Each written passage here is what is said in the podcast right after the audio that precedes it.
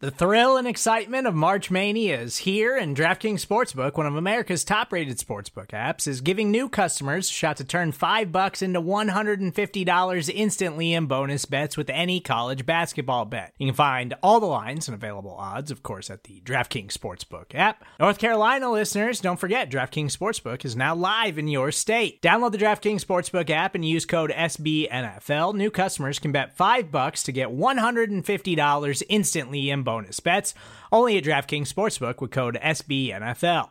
The crown is yours. Gambling problem? Call 1 800 Gambler or in West Virginia, visit www.1800Gambler.net. In New York, call 8778 HOPE NY or text HOPE NY. In Connecticut, help is available for problem gambling. Call 888 789 7777 or visit ccpg.org. Please play responsibly on behalf of Boot Hill Casino and Resort 21 plus age varies by jurisdiction. Void in Ontario. Bonus bets expire 168 hours after issuance. See DKNG.com slash B ball for eligibility, deposit restrictions, terms, and responsible gaming resources.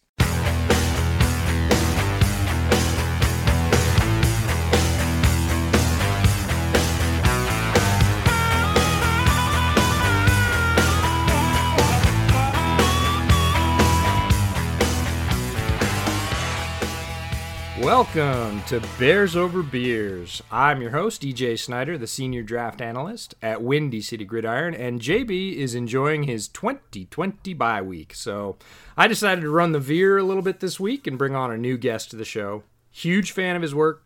He's been a tremendous resource for me when managing the very complicated world of the NFL salary cap. Not my strength, definitely his and I am extremely lucky to welcome Brad Spielberger of Pro Football Focus to Bears Over Beers. Brad, thanks so much for coming on. Why don't you let folks know how you got started in this little world of ours and some of the stops you made along the way? Well, EJ, first and foremost, thanks for having me. Uh, you're too kind. I'm uh, equally honored to be here for sure. Um, been a fan of Bears, Bears Over Beers for a bit. Uh, yeah, so how I got into this. Um, I uh, went to law school and started working at a website called overthecap.com. Um, everyone is familiar with Spotrac, uh, which is unfortunate, um, but basically, I work at the better version. I, I started working at the better version of that website uh, when I was in law school. Uh, kind of always had a business background, finance background, and always interested in, in player contracts, stuff like that. And so, through that opportunity, uh, I was able to get in touch with some PFF folks. Um, do some things through my law school with negotiating contracts and, and these mock trial negotiations that we did with, you know, you'd say, all right, you're Amari Cooper, you're the Cowboys, go ahead. So all stuff like that. And, and now uh, I'm at PFF doing salary cap work, you know, in, in a full time, you know, basis. Congratulations. That's awesome. I'm really excited that you're there. It's a tremendous resource to that team. Um, it'll be great to be able to see some of your work. I, I realize we won't see all your work there, but that's that's awesome. Um, but as you know, we don't just talk football on this podcast. It is Bears over beers. We also do it while drinking beer. Um, you're currently on the East Coast, so you've got a different beer selection available. I'm always a little bit jealous when like Ross Tucker does his "Show Me Your Beer" post on Friday on Twitter, and like hundreds of people post their beer fridges. So uh, you've got access to different stuff than we do. What'd you bring on? So I probably let you down a little bit on that note. So I know this might not excite the folks in Chicago, but I was very excited because I haven't had this beer in a very long time. Uh, I brought on an anti-hero. I found a tall boy anti-hero. Yes, sir. Uh, I, so I haven't had any, um, you know, Chicago beers in a while. So yes, I, I, didn't. I didn't exactly expand your horizon to New York beer, but I'm very excited personally. well, that's all right. I grew up in New York. I currently live on the West Coast. I have not ever lived in Chicago, um, despite spending quite a bit of time there. So a good Chicago beer is just fine by me. I'm excited because I got to bring on uh, a new beer from a brewery that I really like, Iron Horse Brewery, right over the hill in uh, Ellensburg, Washington. One of my favorite breweries, but they have a new IPA. This is Mel's Magic IPA, 6.8 by volume.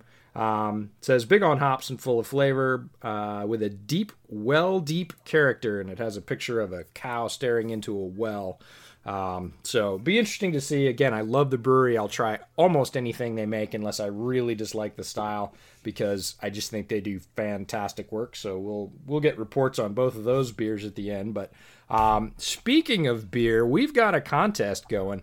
uh, which is new for us. Corona Beer reached out to us and said, You guys sound like the perfect place uh, to talk about our football and beer contest. And we said, Sure. We first talked to you about it last week. Um, with a lockdown on in many cities and football fans not allowed to tailgate at stadiums, Corona is stepping up and serving up a decked out game day experience directly to your doorstep, Chicago Bears fans. If you win, you will get a shipping container. Yes, a shipping container filled with branded goodies for a deluxe at home tailgating experience. So, EJ, what do I get?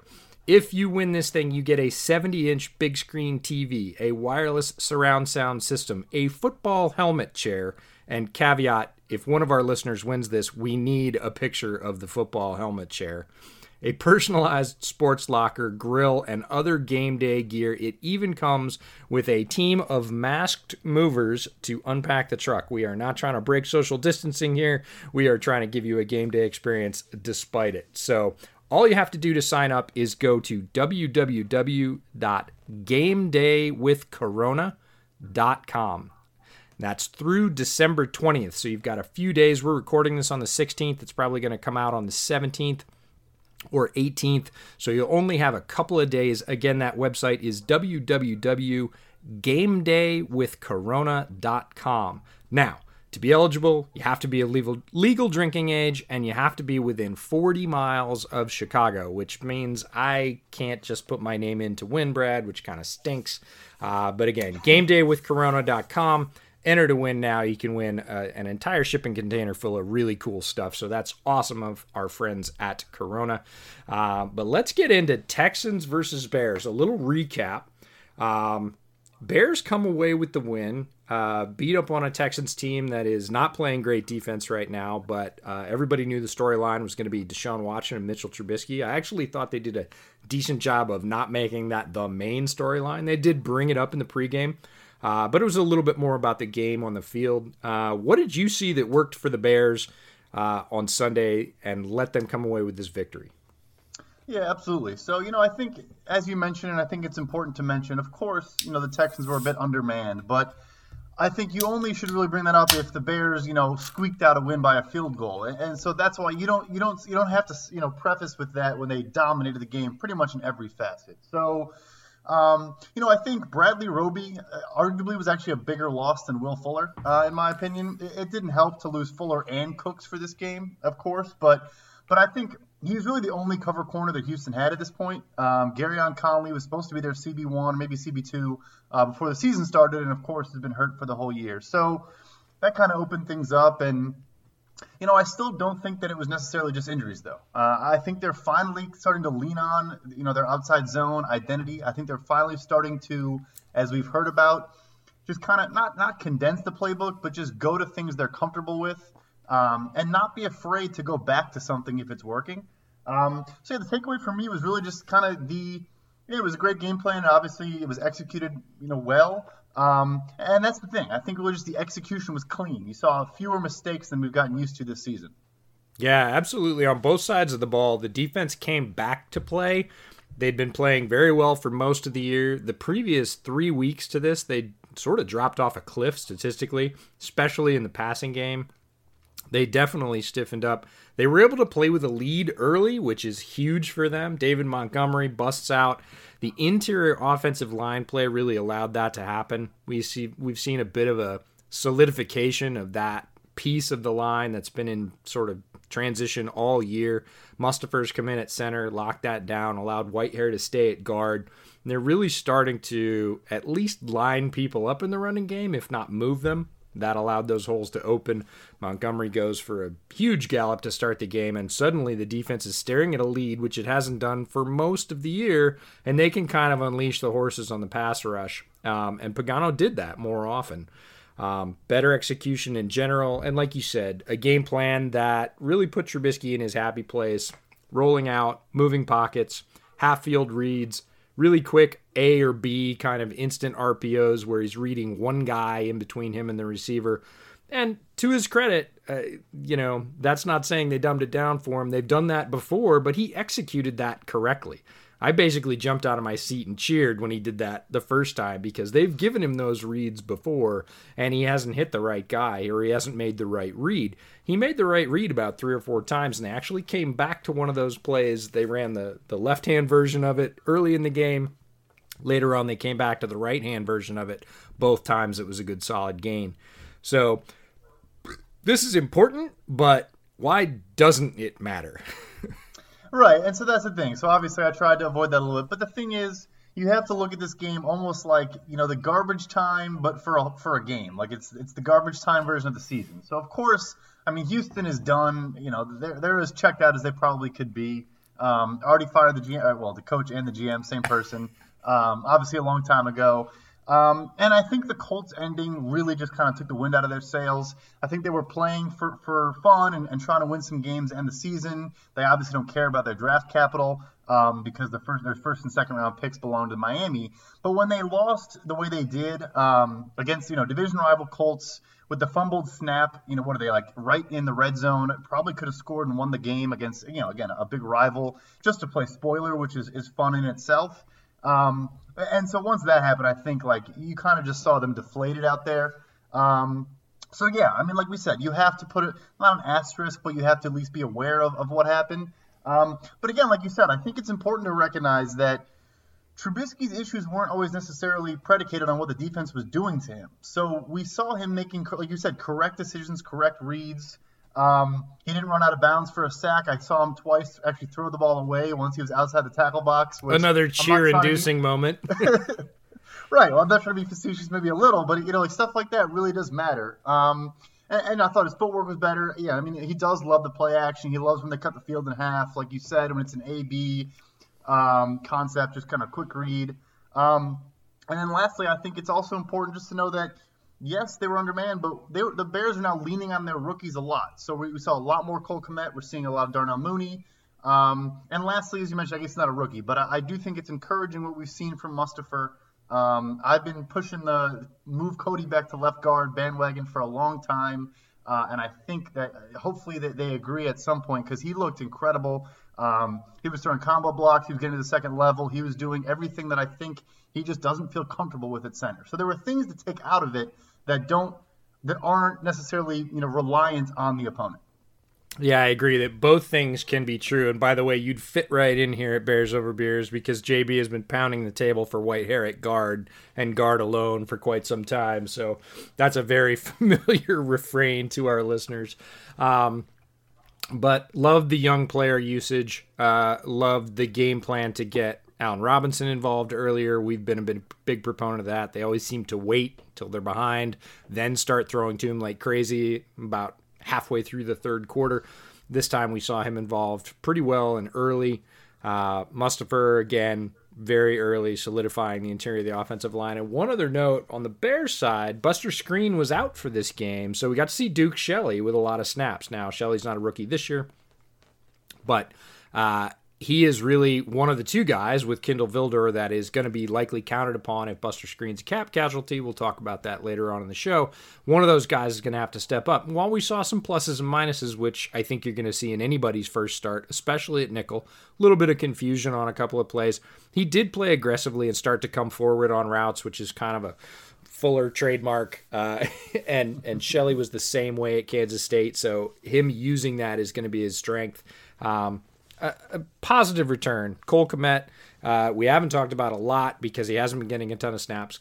Definitely led all tight ends with snaps in this game and had a couple of plays that really fired up the offense. So those are all good things uh, moving forward. And we can say, I think it's okay to say, look, the Texans are beat up, a little dispirited, and came in undermanned, especially on the receiving side. But the Bears also played well with what they had. The defense rebounded. We started to see a run game, and they kept Trubisky sort of in the envelope. And those things combined to create a game where Chicago won pretty decisively, which we haven't seen very much at all this season.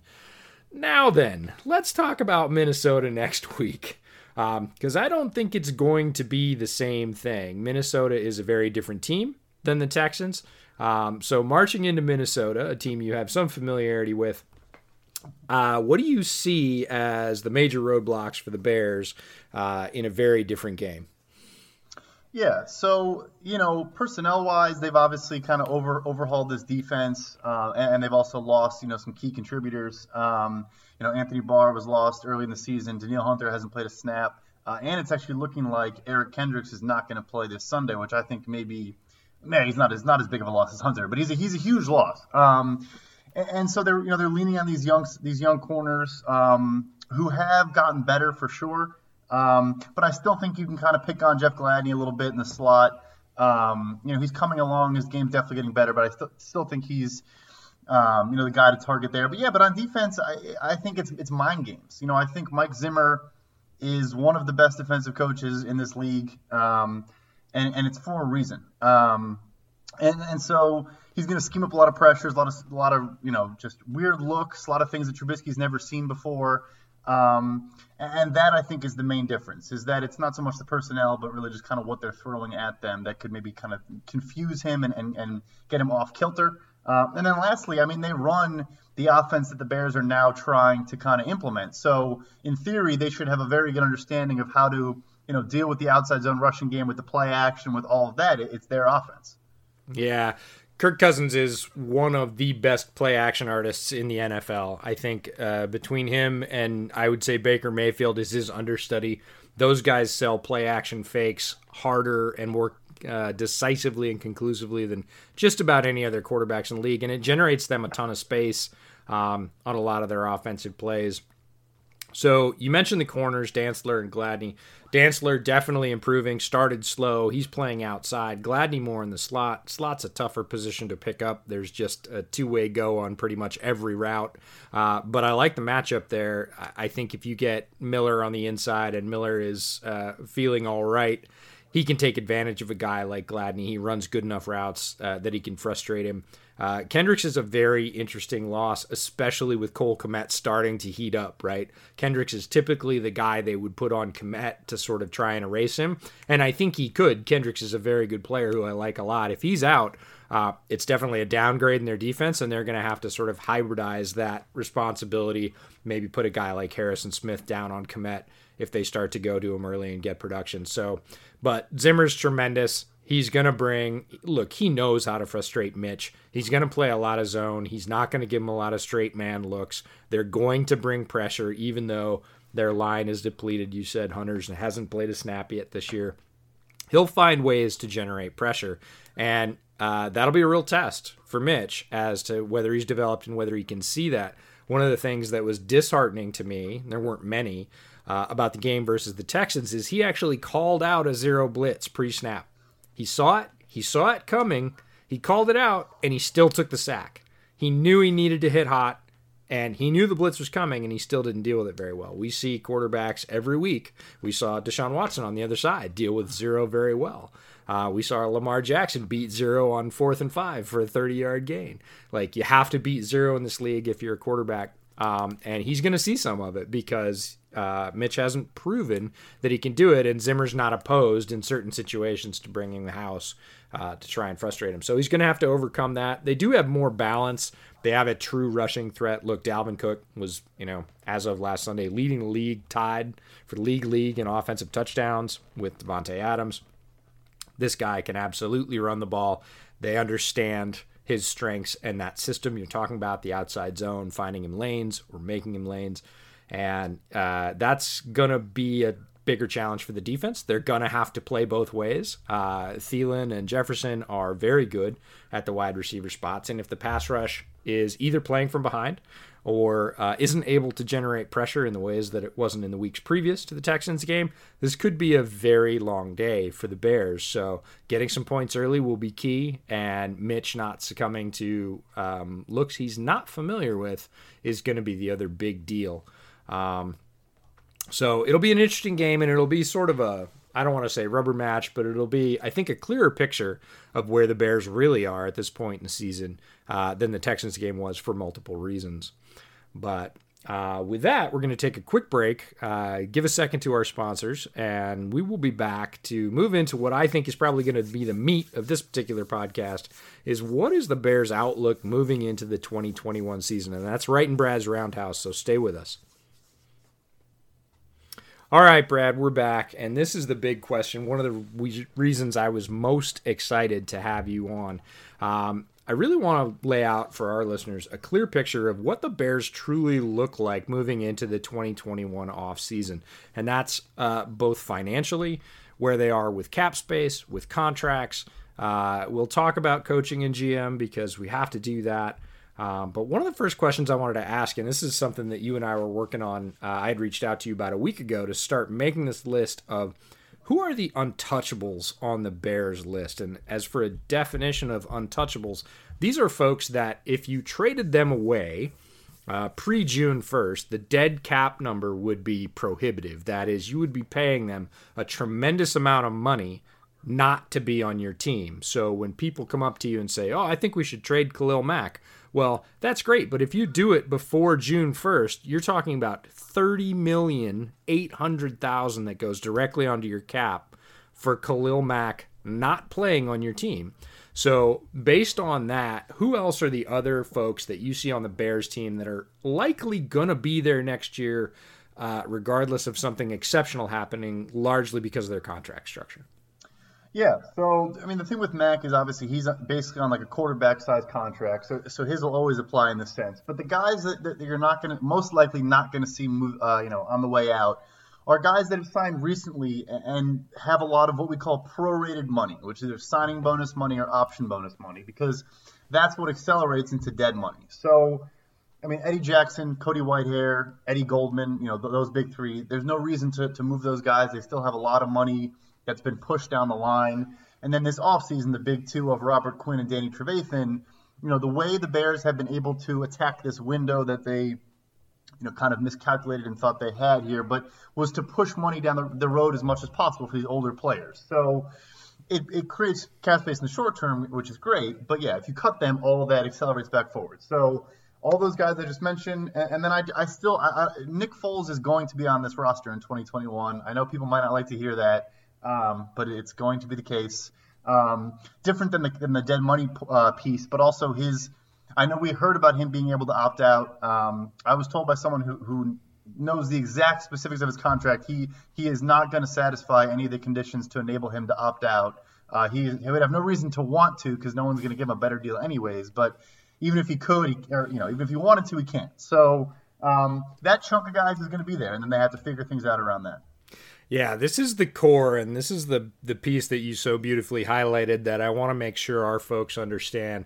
Um, so the list we just talked about: Khalil Mack, Robert Quinn, Eddie Jackson, Eddie Goldman, Danny Trevathan. That's the guys on defense. The guys on offense, Nick Foles and Cody Whitehair, are really the two that have the larger numbers. If you add up their dead money, if you were to trade them all away, now you wouldn't do this, but if you were to trade all those guys away pre June 1st, because that's the way the salary cap is structured, pre June 1st or post June 1st, it's an important date for salary cap management in the NFL. If you traded them all away pre June 1st, all those guys, they would account for 100 million 100,000 in dead cap. So that means you'd have a hundred million dollar bill and none of those players. Now, the salary cap is projected. We don't know exactly what it's going to be. It hasn't been set for next year. I've heard estimates around the 190 mark, 192, 195, something like that. Is that what you're hearing? Yeah, it's going to be 185 to 195 range, I think. Yeah. Okay, so that's a you know let's just call it 190 right down the middle. You would be paying more than half of your salary cap in dead money for guys that we're not helping your team on the field. That's the that's the picture we're trying to paint here. So these guys are going to be on the Bears next year, and the Bears are really going to have to build around that core. Now you may like that core, you may dislike that core, you may like those contracts, you may dislike those contracts. That's not really up for debate. Those guys are going to be on the Bears because of the financial reality that if they're not, you are out some serious chunks of money. Now, that takes us into what happens with the coaching situation and the GM situation, or both. Uh, they are linked together, obviously. Really depends on how the Bears finish out this year. Uh, if the Bears were able to win out uh, and get themselves into the playoffs, which is unlikely, but it's possible, it's still not mathematically impossible for them to do that, it would be very difficult to fire the GM and the coach. Uh, regardless of what this year has brought, uh, if they created that kind of success and allowed the Bears into the postseason, uh, from a PR standpoint, even though uh, Brad and I may have different feelings about what they should do, uh, it would be very difficult to do to say, yeah, you got us to the playoffs, but we're going to can you both. Um, let's assume for a second that they don't win out or other teams win more and end up in the playoffs, take the spot. It would be a, the low wild card spot that the Bears were able to get if they were able to get it. Let's say they don't get that. So they end up with a record, they lose, say, two out of the next three games, um, and they're sitting with a decision at the end of the year. If you were in charge, if you were George McCaskey, what would you do with, let's start with Nagy, and then let's go to Pace? Sure. So real quick, just just uh, touch on one point uh, to give Bears fans some hope. Um, we have it calculated about 14%, so about a one in seven chance the Bears make the playoffs, which actually isn't. I mean, it's not high, but but it's it's higher than I expected when our um, you know when our math geniuses crunched all those numbers for us. Um, but yes, so let's say they don't. Um, it's it, it's interesting because I think that there's this perception that the two are tied together, um, and I obviously understand why, but I don't know that it needs to be that way. Um, so you said start with Nagy. So my thing with Nagy is he clearly was very headstrong on not giving up play calling. I think he understood that. I mean, if you're an offensive guru and you're not calling plays, like what do you really bring to the table? Like why would we keep you on staff? But but he's such a good motivator and leader of men. And this locker room, he's never lost this locker room, at least eh, from the outside perception. And there's been various points where it seems like maybe that would happen. Obviously, a six-game losing streak. So I, I, like the guy a lot, and I, and I think it's hard to find a coach who can galvanize a group of, of, of men like that. So if he's willing to continue to challenge his philosophy, challenge how he goes about things, you know, I, have said this on a you know, all over the place, but I mean, you look at Bill Belichick, you look at John Harbaugh, they don't call plays on either side of the ball, and there's a couple more guys that and they don't call plays. So, you know, I think if that's if he's open to that, then, I, then I'm for it.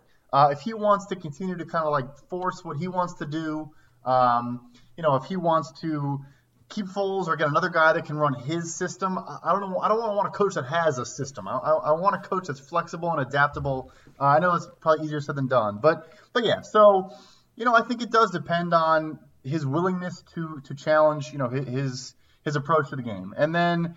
With Pace, I mean, I'm obviously, you know, I, have made my position on that one rather clear. I just think that the thing with Pace that I think folks miss sometimes is that I mean, you mentioned they, they could have three straight winning records. It would look kind of crazy to, to say that that's that's bad, but there's a difference between like okay, the Tampa Bay Rays versus LA Dodgers. Let's look at let's look at that analogy.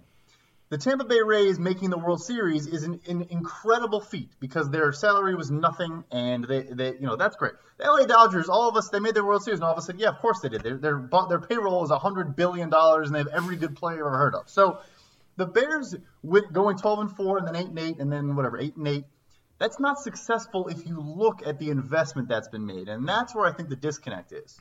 Um, you know, he came in in 2015. He did overhaul the roster. He did build a really good defense that was terrible when he arrived. Um, but again, like that should be your expectation. He spent a top. He spent the ninth overall pick, the eighth overall pick, two first round picks on you know Leonard Floyd, Roquan Smith, like Khalil Mack. Like yeah, they should like the, the defense should be good. like he's investing a ton of assets into it. So anyway, so I just have a I just have a real problem with him sticking around. I, I just really think he struggles. Um, I think he's a phenomenal talent evaluator. I do, and I think he's terrible at every other aspect of the job.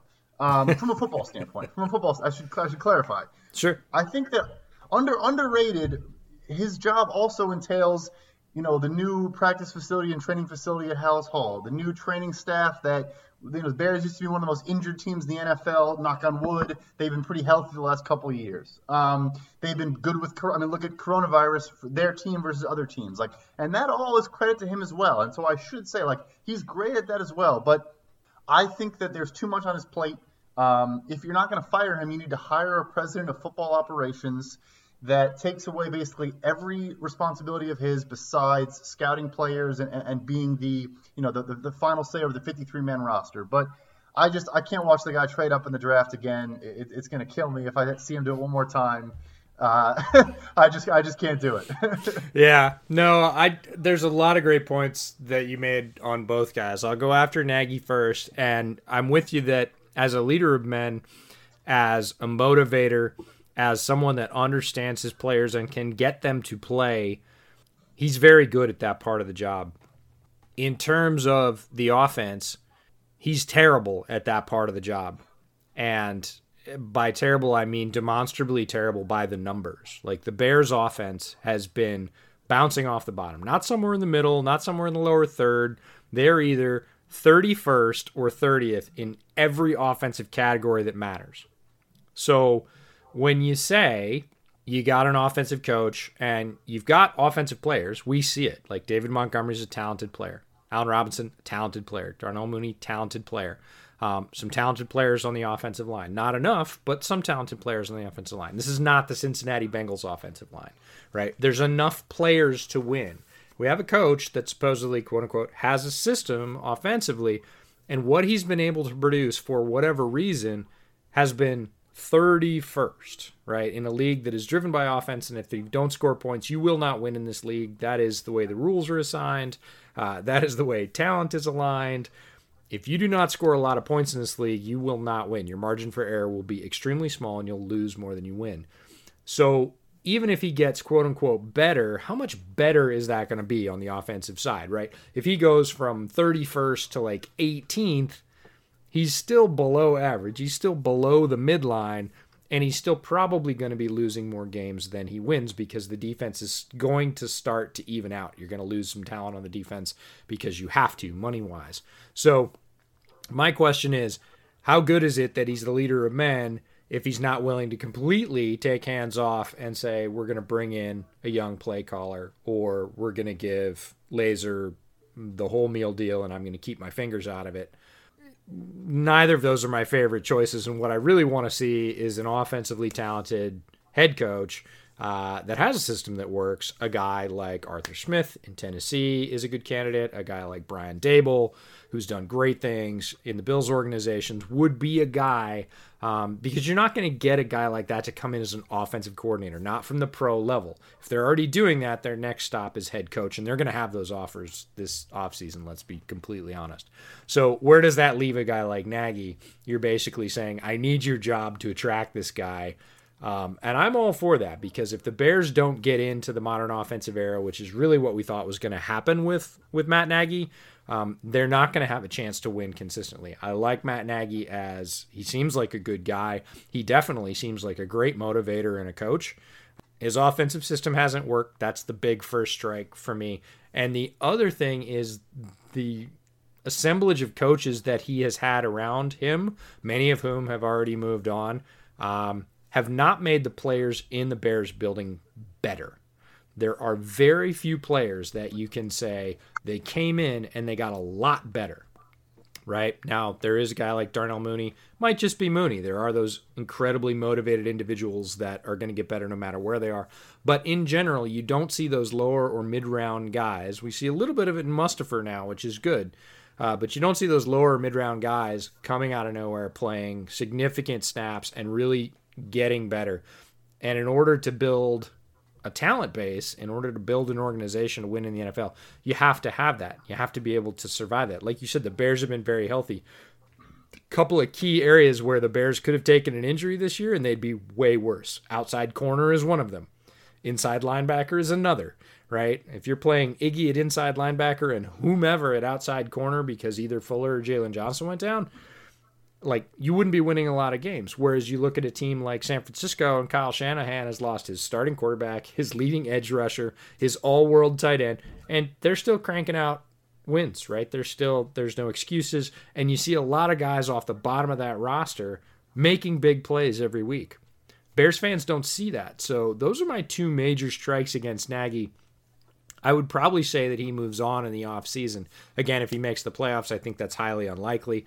But my thing is, how much better can that offense get? And where's all the progression uh, generally from the entire roster? And that is a coach's job, is to make sure that his coaches underneath him are coaching them up and creating a talent base for the organization. Ryan Pace, a different story. We are absolutely advocates on this podcast of splitting those responsibilities into sort of a president and somebody that is in charge of everything football but nothing else. No stadium building, uh, no ticket prices, no parking, no concessions, no public events, PR, media strategy. That goes to the to the president's job. Uh, there are very few Fortune 500 companies that have one person in charge of all of that. In fact, none that I can think of. Right? there are no sort of golden idols that just like I'm going to do everything and just go rubber stamp everything on their desk. Um, they divide those responsibilities because they are there's so many of them and they're so disparate. Um, and I'm with you that I think uh, again my delineation with Ryan Pace is early Ryan Pace and late Ryan Pace. Early Ryan Pace is amazing. If you look at Ryan Pace after three years, you look at the roster he inherited and the roster he had after three years, he was tremendous and I was a huge Pace supporter because of it. He overhauled the roster. It's not even comparable. Just take those rosters and take a look at them, and you'll be like, oh, yeah, I forgot that guy was even on the team. That's terrible. so he was really good, but then he started to slip. And it doesn't have a lot to do with Trubisky because I was a big Trubisky supporter when he was when he was drafted. It has a lot more to do with the things even more recently. This last offseason is a perfect microcosm. Three big signings. Robert Quinn, Nick Foles, and Jimmy Graham. And I you can argue that every one of them was mishandled from a salary perspective, from yep. a, a window perspective, uh, a talent based perspective, uh, a balance between offense and defense perspective. Like just about every way those contracts could go wrong, they have gone wrong. Um, and it his moves have become harder and harder to defend. So a lot of people question do I want to entrust him with draft capital and the choice of the next quarterback, no matter how that happens? And the most common grievance that I hear, usually from JB, but also from you and lots of other fans, to be fair, is if I see this guy trade up one more time, and as a draft guy, a guy that started out in the draft, that's how I got into this, he doesn't understand value, like where you get which things and what each thing is worth. And sometimes, uh, for all his conviction of quote unquote his guy, you got to let that guy go, right? There's another guy or there's two more guys that you could get with the two picks that you'd spend to get the one. So everybody's going to miss in the draft. Everybody does miss in the draft. But are those misses more expensive or less expensive? And his understanding of that particular piece, draft value, I agree he's a good evaluator, but his his understanding of draft value and what you pay to get that position at a certain time is inherently flawed. So I would say if they end up with a 500 or less record, certainly don't make the playoffs, that you do do a clean sweep and you split the president and GM job, which means you're really hiring three people, but that's okay. There's no salary cap on coaches or executives. You can have as many as you want. Right. So uh, that would be my recommendation. Now, now, we'll see how it happens. We'll see how it plays out. I like watching the Bears win games. Last Sunday was fun.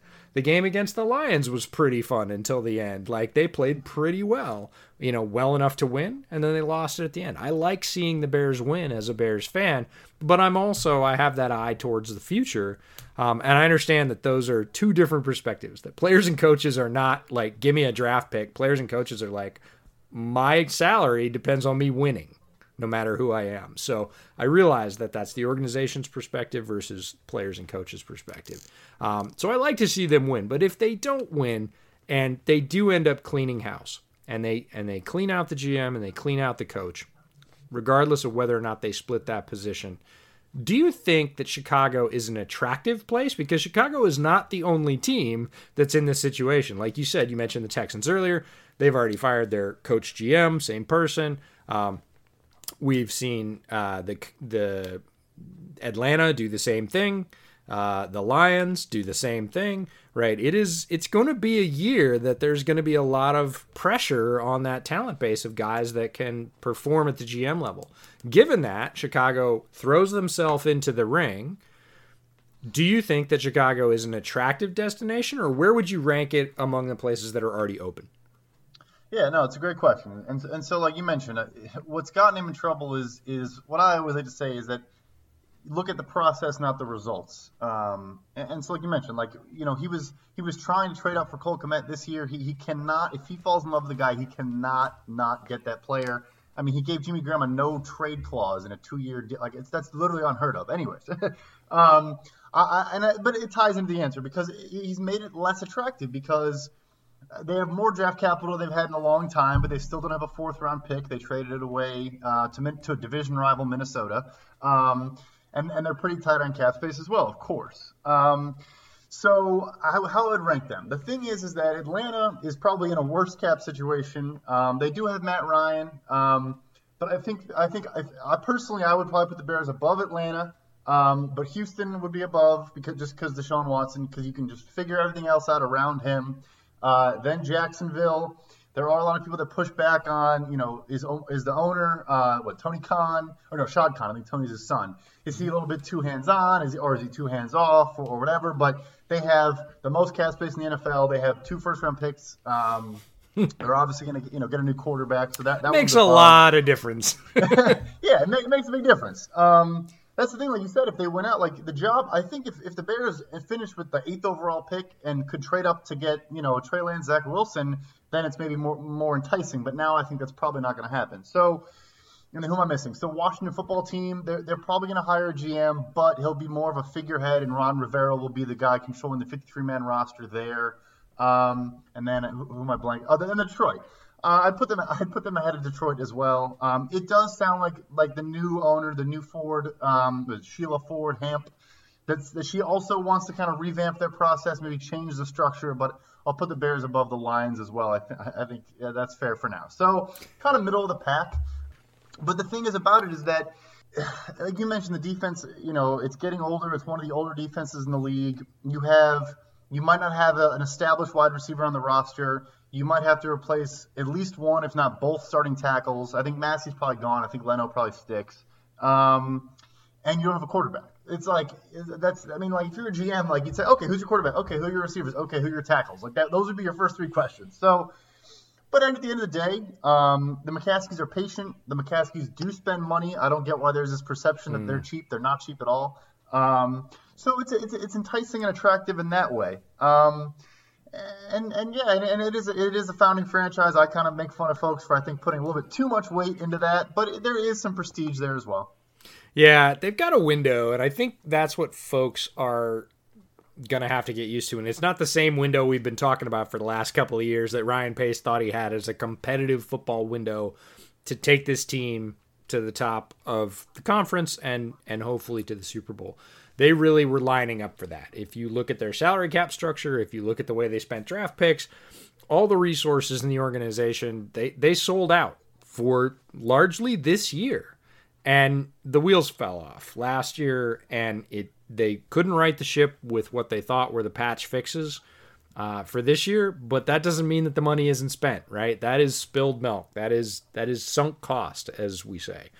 So they're not going to be able to do most likely a sort of uh, gloss it over rebuild, right? A sort of uh, shed a little bit of salary, get a few things, and then we'll, we'll take another shot. They don't have a quarterback, and if you don't have a quarterback in the NFL, you are in need of one, and there is nothing else more important. You have to have a quarterback, and like you said, the Texans have nothing for draft capital. Their salary cap situation is okay. The rest of the talent on the roster is okay, but you've got Deshaun Watson in the building. I'll, I'll do it, right? I'll take it. I have a very important piece of what's going to make me successful right there in front of me, bird in the hand. And the Bears don't have that. Some of those other teams you mentioned, Detroit and Atlanta, they've got that. It's an aging starter, but those guys are still playing at a winning level. They've got a couple of years if they want the window. The Bears really have to take a different lens and say, we don't have that guy in the building.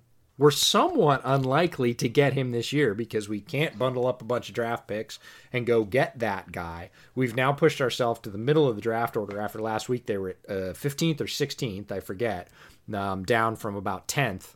Uh, due to their win. And that's going to flex for the rest of the season, but it's not going to flex up into that single digit range, most likely. So they're going to be right where they kind of always are, right outside the top 10, looking in.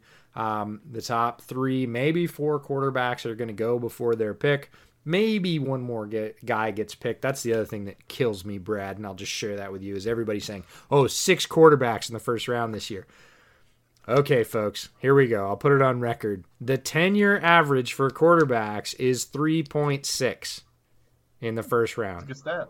3.6. So four is an outlier. Five is a serious outlier. Six is forget about it. And what happens is, as you get back down to the end of the first round, guys are looking at that fourth quarterback in the draft and they go, Do I want the fourth quarterback in the draft at 20? Or do I want the number one safety or the number two left tackle or the number three, you know, overall right tackle? Like, it doesn't really matter anymore. And they weigh and they go, oh, I'll get a quarterback in the second round, right? I'm not going to spend my first round pick on the fifth best quarterback, and certainly not the sixth. So whenever anybody looks you in the eye and says six going in the first round, say, oh, five in the first round is is a very heady first round quarterback selection. Um, it's not going to happen. And the Bears aren't going to do that either. They're not going to say, oh, the fourth best quarterback is our best choice at 14, right? We're almost in the top third of the draft at that point. There are going to be other players that are more attractive. Or if somebody does really want a quarterback there, if Ryan Pace was smart enough, he would trade back and pick up a couple of picks because this team could use them. But what that means is you're not likely to have that guy this year. You don't have the salary to go get a Dak, right? If he comes available, if if the Cowboys let him go, and you don't have the draft picks to go up and get one of the top three or four guys. So it means that you're probably going to be stopgapping, bridging at quarterback, the game's most important position, possibly the most important position in sports, through the next season. Doesn't mean you can't win. We've seen what Ryan Fitzpatrick did with the Dolphins, right? Good roster around him. It's possible to get some wins, but you're not going to get that guy. So your window is really two more years until you're there. If you don't get that guy this year, you're either looking at a rookie or having the money or picks to go get a veteran guy that comes loose. So, who's going to be around and who's still going to be viable two years from now that's on your roster? And when you start looking at guys like Akiem Hicks, the answer is they're not going to be, which means move them now and start amassing whatever that capital is, whether it's picks or money or both, so that you can do that you don't have a quick fix, right? You can't go out and grab a Dak and say, "Well, we're gonna we're gonna make another run at this thing this year." You're not in that spot. You do have a mini rebuild coming that is probably going to take the next two seasons before you're ready to kind of strike and and get balance. Doesn't mean you can't win games. Doesn't mean you can't be a fun team to watch. Doesn't mean you can't be competitive. But what it does mean is that guy's probably not in the building this year unless you get extremely lucky. It does happen or you're waiting until next year and you're finding your best couple of options and hoping for lightning in a bottle, right? You trade a low round pick for Sam Darnold and it works out, right? He loves the system. Those things happen, but that's the most likely scenario. And the whole let's go get our guy, we need our guy, is probably not going to happen this year. So just kind of set your jaw for that, Bears fans. Doesn't mean that it's not going to be a thoroughly interesting process or a fun team to watch. Just means at the end of this, you know, particular draft and off-season cycle, you're not going to probably be looking at your primary alpha one starter quarterback for the Bears. Yeah, so. no, I completely agree. And I think one thing you mentioned, you know, to the quarterback point, I do think there's going to be four that go um, in the first round, uh, and maybe a fifth if we see maybe like Lamar Jackson, where a team maybe trades up to the 32nd pick just to get that fifth year option, and that, that guy would be Mac Jones, in my opinion. I think. I honestly think we might see a one, two, three. Uh, I think Zach Wilson has been ascending just like crazy. And then I think Trey Lance. It's funny though with the Bears, a one year, you know, one year and one game starter um, from an FCS school. So I doubt they're going to take that risk. But the other reason is that this this draft class is loaded at tackle and wide receiver. Um, it's not a great edge class, but basically, like you said, the first round, you're not going to sit there and say, oh, we could take you know Christian Darrisaw, Alex Leatherwood, or we could take Mac Jones. Like, yeah, we're going to take the tackle two over quarterback five. So I totally agree, agree with you there, though. Um, and I think that's the way they should approach it. I think it's clear that yes, a rookie quarterback can come in and can totally turn a franchise around, but you still do need pieces around them. Uh, and for your last point too, you mentioned Kyle Fuller and Akiem Hicks, who are AJ Bouye and careful. Campbell and, and, don't go after Fuller. You can t- you oh, can well, have Hicks. Fuller's my oh, guy. Okay. We'll talk about that, but feel oh, free. Okay. Finish no, your point. Right. I thought you, Finish I thought you said his name. yeah. No, I totally hear that. I love Kyle Fuller as well. I think he's a stud. Uh, he, but he basically needs an extension this offseason, or, or you know. But anyways, like if like you said, if you, hypothetically, if you wanted to do that, Kyle Fuller and Akiem Hicks are Jacksonville's AJ Bouye and Calais Campbell. You move those guys for a fourth and a fifth. Not that great of a return, but you just have to offload big contracts and, and kind of turn the page, turn the corner. Um, that's the other option. Or, like you said, you try to attack this window a little bit longer. Um, but that's the thing, like I keep coming back to, like you said, is that you're, you're probably not getting a rookie this year at quarterback. And then if you get one next year, he's not going to be like, you know, taking you to a Super Bowl in his rookie season. So, and then by 2023, I mean, all bets are off. I, I mean, the defense could be, you know, Hicks could be retired for all we know. Like, so yeah, I'm, I'm with you there. Um, yeah, I'm with you 100%. Yeah, and it's uh, you know to be fair, I'm a Fuller stan, and the only problem that uh, I have with moving Fuller is, yes, you save some money, but do you really? Because that either means you have to get that number one alpha corner high. You've got to spend a one or a two typically to get that guy on the boundary, like they did with Jaylon Johnson, that can come in and contribute right away at a high level. They are available in the second round. We see evidence of that. But right now you've only got two, and you could really use three because if any of those guys suffers a high ankle sprain, you're you're going to be exposed for six to eight weeks. And if you it's the sort of do you move Fuller out and generate a new problem that's going to be very expensive because you talked about positions and I, I really appreciate that earlier in terms of value. And we were talking about pace's appreciation of value. And there are certain positions quarterback being the top one obviously offensive tackle which you mentioned wide receiver is pretty darn expensive. The one you didn't mention is corner right? Corner boundary yeah. corner especially really expensive proposition. And I mean expensive either way. If you pay for them in free agency, you're going to pay a bunch of money to get the top free agency corners. If you spend draft capital, it's going to be a one or a two, typically, if you're going to get that guy that's going to come in and start a lot of reps on the outside of the boundary. So by moving Fuller out, it you sort of create a hole that then you then have to go spend a bunch of capital either draft or money to fill. Hicks is a little less so. Now i don't think you're going to get the quality of akiem hicks pretty much anywhere because he's a blue chip player.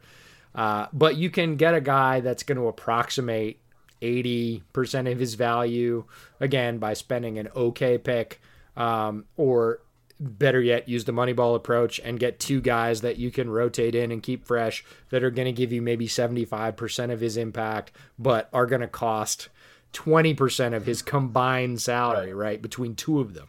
Um, so there's it's just a position a positional value approach to building a roster, which I find fascinating, and we could spend a whole nother hour talking about that. But um, Fuller is the one guy in that sort of leverage category that I'm like, eh, I, I could see keeping him. Everybody else, I really think of, you know, Hicks again in two years. What's Hicks going to be in two years besides really expensive? Um, and the answer is he's not going to be around when your window reopens. So I know that's hard for Bears fans. It's hard for me. I love Akiem Hicks. He is tremendously fun to watch play, but you've got to be a little forward thinking and set this team up so you don't continually stumble down the road in the middle of mediocrity. But on to happier things. Uh, how was that beer?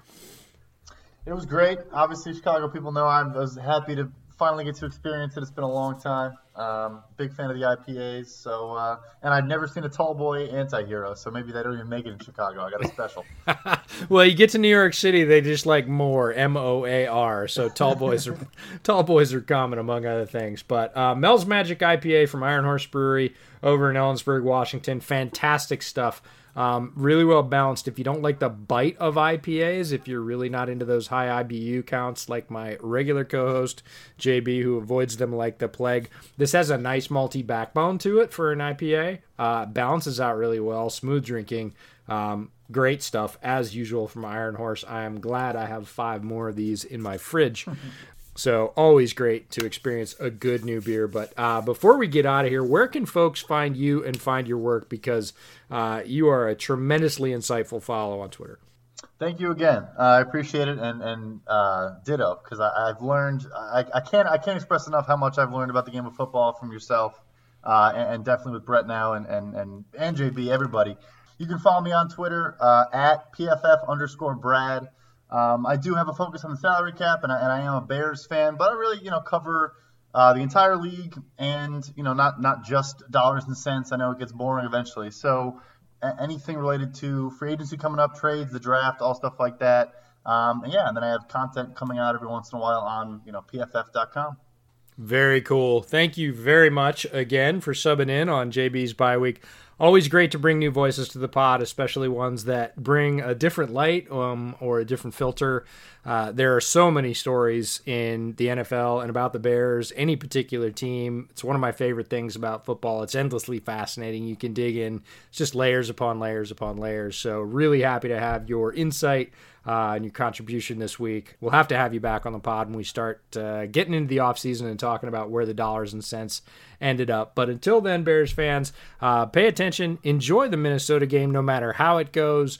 Hopefully, we get to see some of those young players get some good snaps and develop. It'd be great to see a Bears win, but even if we don't, that might increase their draft capital a little bit. Uh, it's kind of a no lose situation at this point in the year, so hang on and bear down.